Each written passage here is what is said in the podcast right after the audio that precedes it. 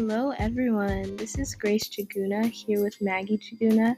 Um, today is September 8th, Wednesday, and I'm recording for my Ethnic Studies Oral History project.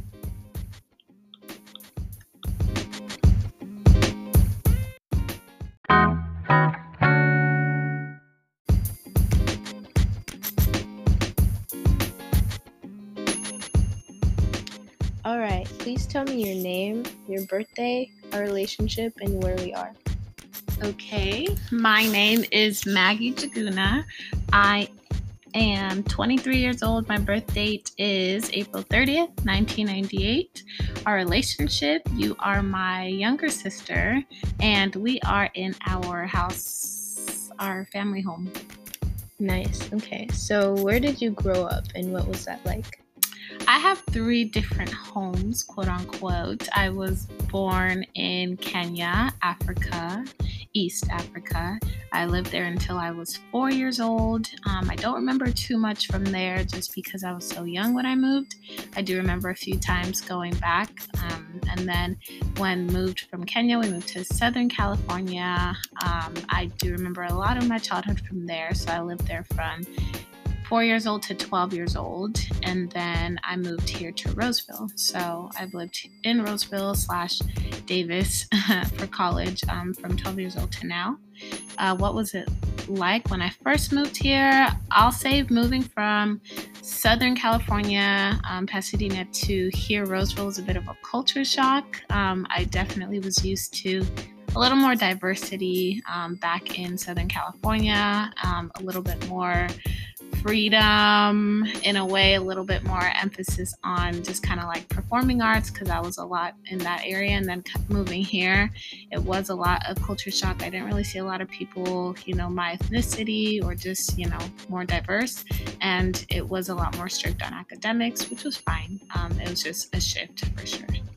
So, of those three places, which was your favorite to grow up in? I'll say here, Roseville, just because it is where I remember most of my memories and where I have made a lot of my memories, my friendships um, here in Northern California. Okay, so are you still friends from anyone from high school, middle school in Roseville? Honestly, I have one childhood friend for real. Um, I have one friend from Southern California. Her name is Isabella. I have one um, of my very best friends that I met actually in seventh grade when I moved here. So that's really the only friend I have from um, like elementary slash high school. Most of my friends have been still here in Northern California, but in Davis where I went to college. Nice, nice. So, how would you say your classmates from like middle school and high school, elementary school, college, how would they remember you?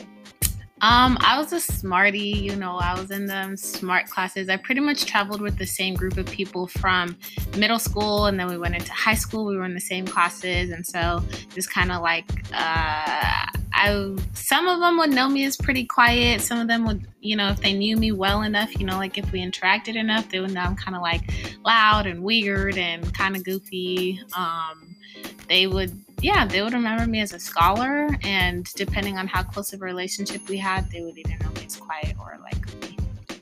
So, what are your best memories from high school, middle school, elementary school? Honestly, I don't remember too much of them. I don't know if it's like a amnesia type of thing, but I would say definitely just the times that the fun times I had with my friends. Um, not necessarily in class, because in class is kind of like you know we were handling business. I had like maybe two or three friends where we would actually have a friendship, but you know, um, I said I have one friend, Jessica, who I'm still friends with. But during those times, I did have like a, you know a pretty good circle of friends. So just the times that you know those in between times, times at lunch, things we would laugh at, dances, um, hanging out after school, um, just yeah, those were those I would say my favorite memories. Oh, specifically um, after school. Like after school, I had like a group of friends, including the one I'm still friends with, and we would take the bus home, and we would always hang out at this green belt outside of Coyote Ridge. And um, did I green belt? Like a green power electricity box, whatever. And that was kind of like the spot to hang out at. So we made a lot of memories over there. You know, had good laughs, got in trouble sometimes. You know. Um, I, I, won't get into all of that, but definitely had time, good times on the bus and um, at that spot on the bus after the bus ended. Awesome, awesome. So, what lessons did you learn from that time of your life? Like while I was in the time, or now looking back? You can give me both. Um, I'd say at that time I'll say more after the fact. Like I'm thinking back now at things that I thought we were so serious or that I thought was like end all be all. And really, truly, everything changes. You know, nothing is meant to stay the same. I think at that age, I was trying to hold on to so many things to friendships, to different relationships, to, you know, just different situations. And um, really, it's not that deep. Like, we're meant to grow, we're meant to evolve, um, we're meant to outgrow different friendships, to grow into other ones. And I would honestly say it's just a matter of like not uh, having so much attachment to everything, but really enjoying all the moments that you're in, like really being present in those moments. Awesome.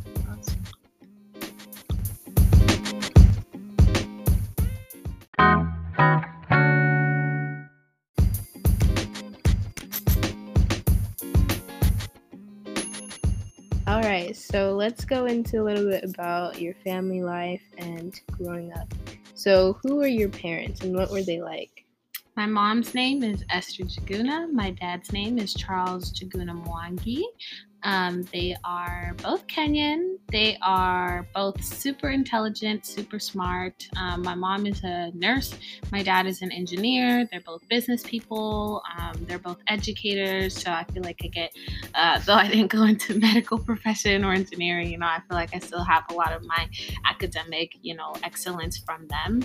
Um, they're both, you know, really lively, really um, friendly people. Um, my mom really loves to host people and uh, really talk to, they both love to just talk to other people and learn about their different experiences and things of that sort. So, yeah, that's what they like. Cool.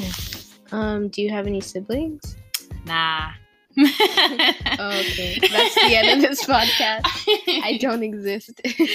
Just kidding. I have two amazing sisters and one other sister that I claim as my own. Um, I have an older sister. Her name's Elizabeth. She's two years older than me. And I have a younger sister who's currently giving me this interview. Her name is Grace. Um, she is six years younger than me. So we got a big pretty big gap there. And then we have um, a younger cousin who's really close to us. Her name's Juliet. She is 17 years younger than me, so six years old now, um, and she's you know pretty much like our sister. Um, I didn't mention before um, someone who's not a parent but a guardian to me, who I grew up with as well as my aunt. Her name's Ida, and she really um, took care of us growing up.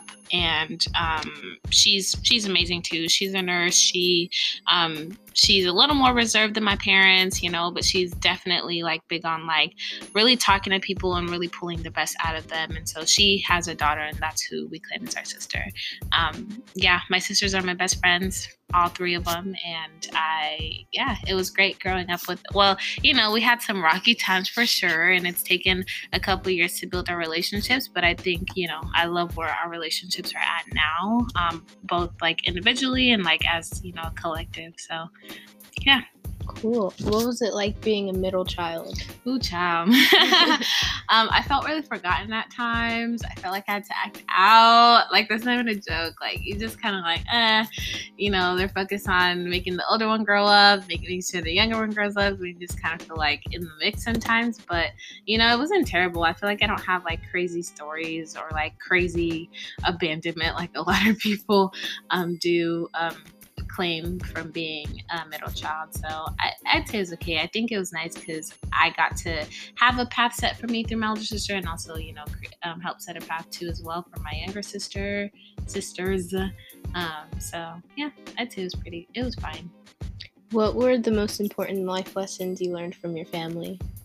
Honestly, at the end of the day, like family's who's gonna be down for you is what I've learned. Like, as you heard, I really I've kept one friend and uh, from childhood and a few other friends from college, but really like people come and go. And as much as you may have disagreements, as much as you may not always see eye to eye with your family, like those are the people who really, hopefully, really love you the most, you know, and um, and would go to the highest of mountains, lowest of valleys to make sure that you're okay, to make sure that you're growing, to make sure that you're loved, and all of that. So I would say that, and just to stay focused. Like all my family members are really focused. And when I see myself getting distracted, like each one of them will help me keep, even the little one, you know, even little Juliet, and with her learning and growing, I'm like, oh, I got to keep learning and growing too. So um, definitely to just to, to know that I'm always loved, to know that I have people to love, you know, as I live, and to to know to like stay focused and that I can achieve anything that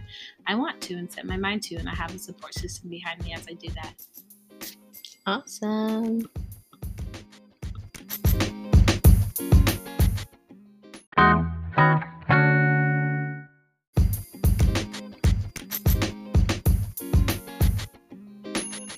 Okay, as we finish this interview, is there anything else you want to talk about? Uh, nothing in particular, unless you have anything else for me. Not today. All right. Not today. Then All I right. think we're good. We're good. Thank you so much. You're welcome. All right. And thank you for listening. We'll catch you later. Bye.